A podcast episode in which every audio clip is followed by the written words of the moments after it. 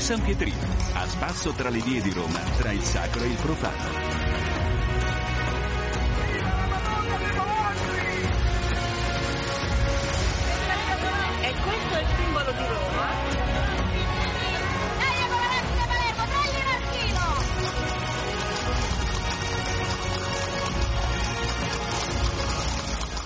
Benvenuti da Eliana Storri nello spazio dedicato a Roma. Oggi andiamo nell'area del Celio per parlare del parco archeologico e del nuovo museo Forma Urbis.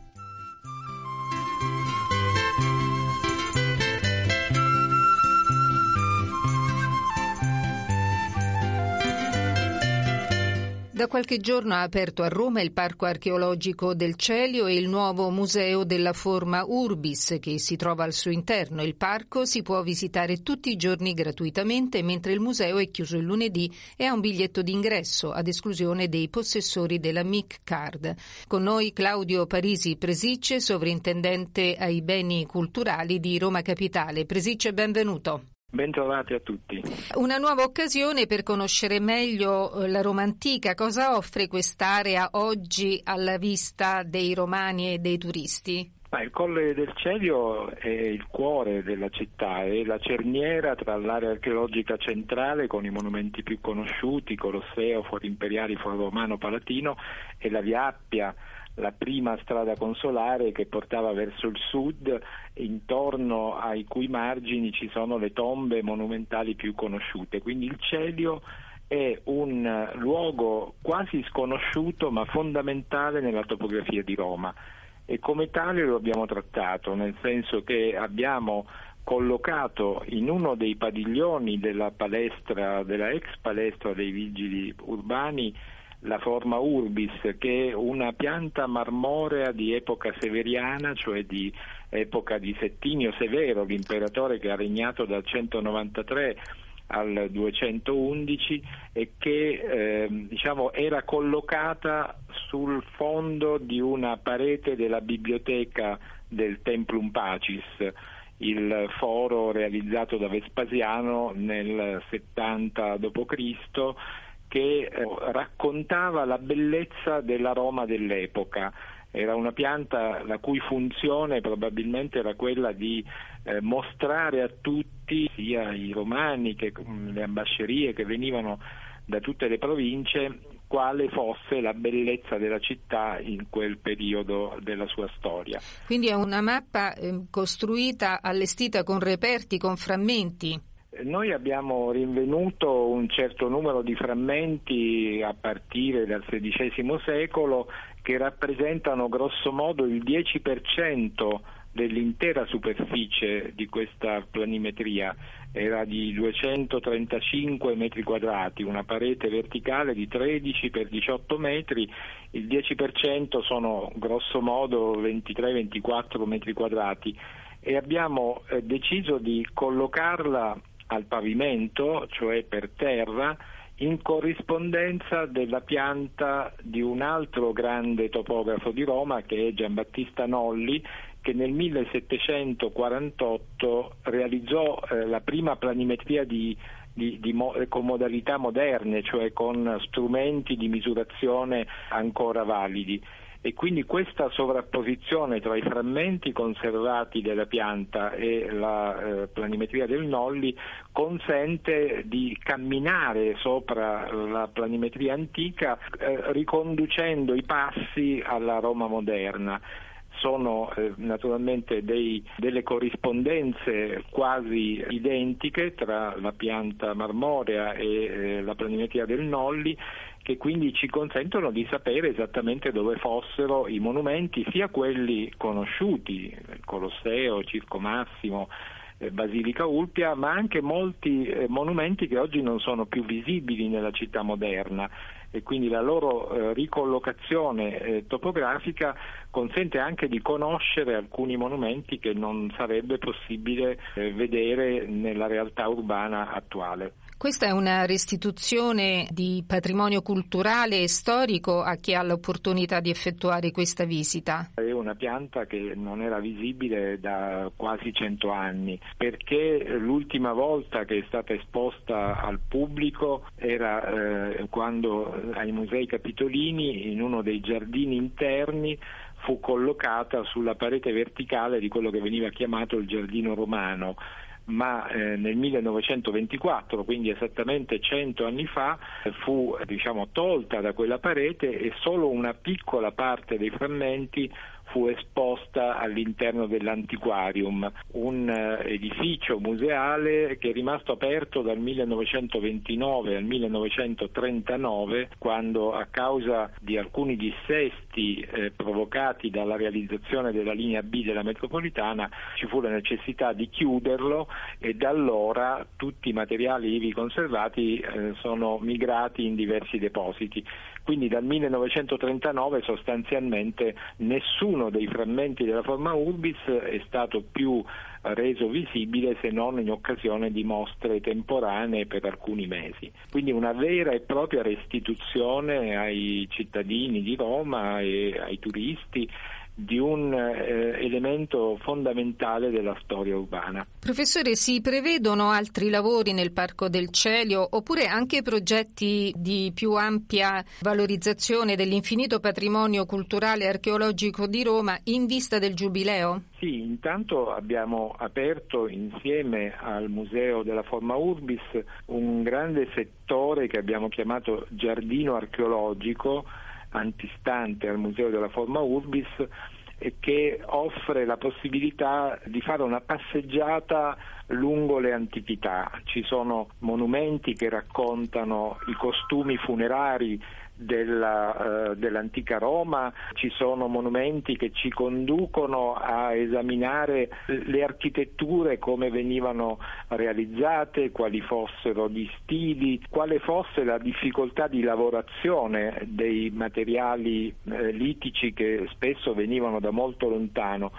E poi si trovano tutta una serie di altri documenti legati per esempio ai confini le delimitazioni del fiume Tevere, le delimitazioni del Pomerio, una, una passeggiata eh, che ci immerge nel mondo antico. Inoltre per il Giubileo abbiamo previsto di aprire un altro edificio presente nel Parco archeologico del Celio che è la Casina del Salvi, una coffee house realizzata nel 1836 appunto da eh, Gaspare Salvi che è stata integralmente restaurata e che verrà riaperta con la funzione appunto di accogliere i visitatori all'interno di una caffetteria. E non basta perché nel PNRR, cioè nel piano sì. eh, nazionale di resilienza e ripresa, è previsto il recupero finalmente dell'edificio eh, dell'antiquarium, quello a cui facevo riferimento prima, che è chiuso dal 1939.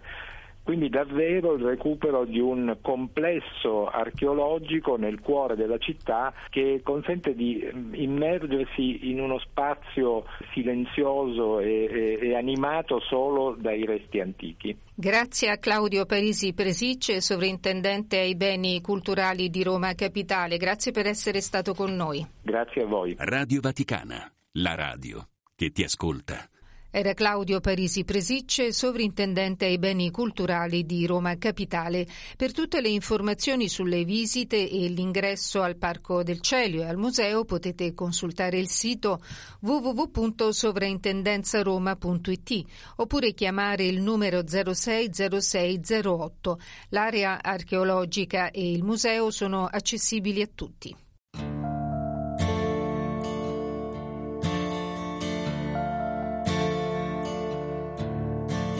Trastevere. Due cani che si annusano, si amano e se ne vanno dopo un po'. I passi frettolosi di chi corre per non perdere il metro. Confondersi tra folle di turisti che non sanno quanti cuori alla città. e cercano soltanto quella via che han visto solo in fotografia e ti mandano a quel paese tra monumenti e antiche chiese e abbandonando mucchi di rifiuti se ne vanno via. Un tale sbuffa un po' uscendo da un museo perché di fronte a lui adesso c'è un corteo, c'è un vecchio che non sa nemmeno la sua età, ma lo commuove il jazz e ascolta Summertime. Trastevere, mercati mattutini dell'usato, dove i prezzi son follia, artisti e venditori di parole che cercano con ansia un posto al sole e ti guardano senza vedere forse perduti tra i ricordi e bere, perché gli amori che non sai tenere se ne vanno via. Io resto ancora un po', che fretta non ne ho, tanto di fronte a me, io vedo solo te da quando non ci sei, nemmeno mangio più e cambierò città se qui non torni tu.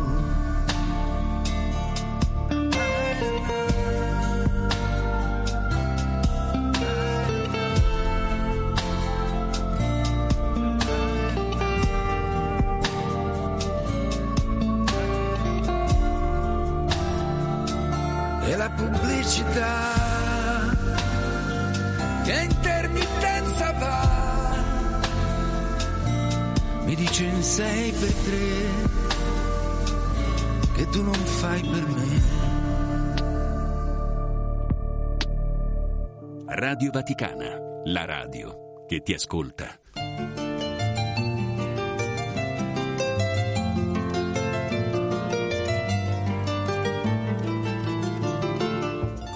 Come di consueto alcuni suggerimenti culturali in città. Anche questo weekend proseguono le visite guidate al Pantheon organizzate dall'Associazione Culturale Mirabile Ingegno.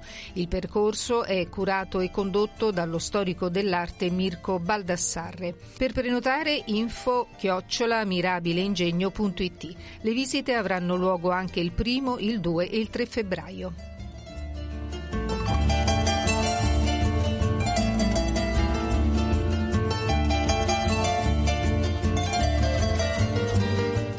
Fino al 31 gennaio gli appuntamenti del Campidoglio per il giorno della memoria, l'anniversario della liberazione del campo di Auschwitz. Saranno fruibili 60 tra mostre, incontri, visite guidate, presentazioni di libri, eventi per le scuole, concerti, spettacoli, proiezioni.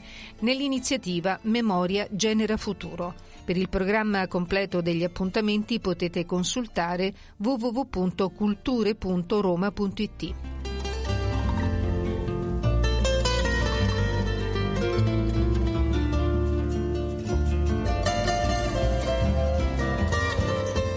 Fino a domenica 28 gennaio al Teatro Vittoria Loves Kamikaze, scritto da Mario Moretti, autore e regista scomparso nel 2012.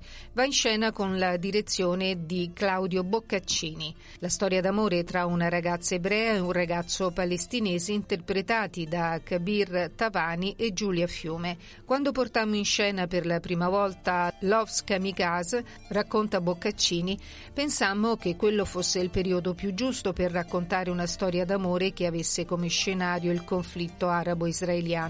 A più di dieci anni di distanza la questione è ancora lontana dal mostrare segni di pacificazione, al contrario diventa ogni giorno più inquietante. Loves Kamikaze, Teatro Vittoria a Testaccio.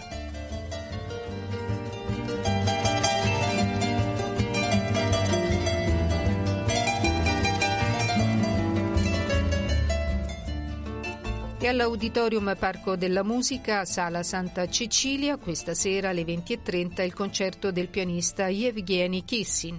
Il pianista cittadino del mondo, nato nel 71 a Mosca, oggi cittadino israeliano, naturalizzato britannico.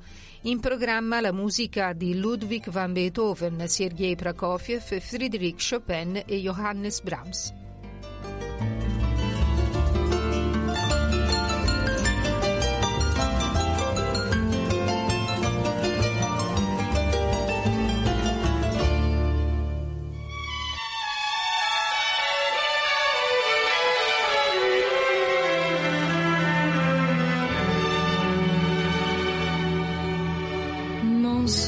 Sia, ma quando sto a Roma, se esco di casa, mi pare d'entrare a casa mia.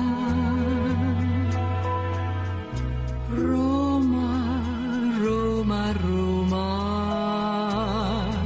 se lo provi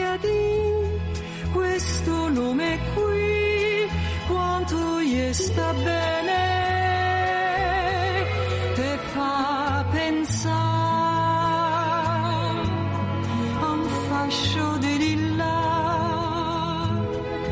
te fa pensare che se non ci fosse stata, tu te l'avresti fabbricata come sta.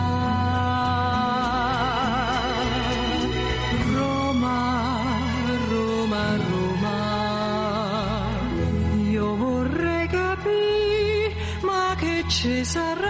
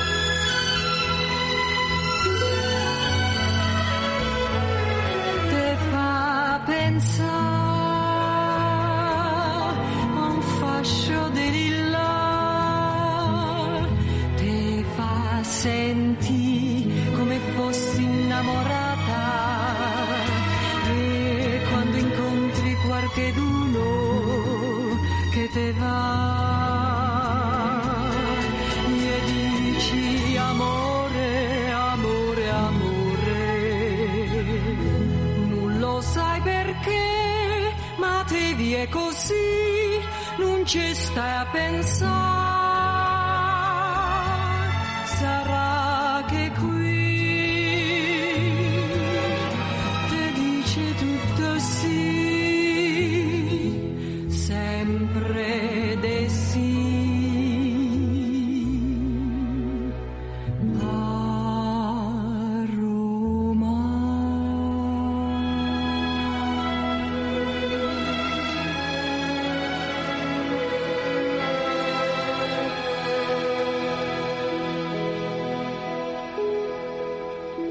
Radio Vaticana, la radio che ti ascolta. E termina qui anche questa puntata del San Pietrino. Continuate a seguirci in diretta o riascoltate le nostre trasmissioni in podcast scaricando le app Radio Vaticana e Vatican News. Vi auguro un buon proseguimento di ascolto con i programmi del canale italiano della Radio Vaticana. Un saluto da Eliana Storri.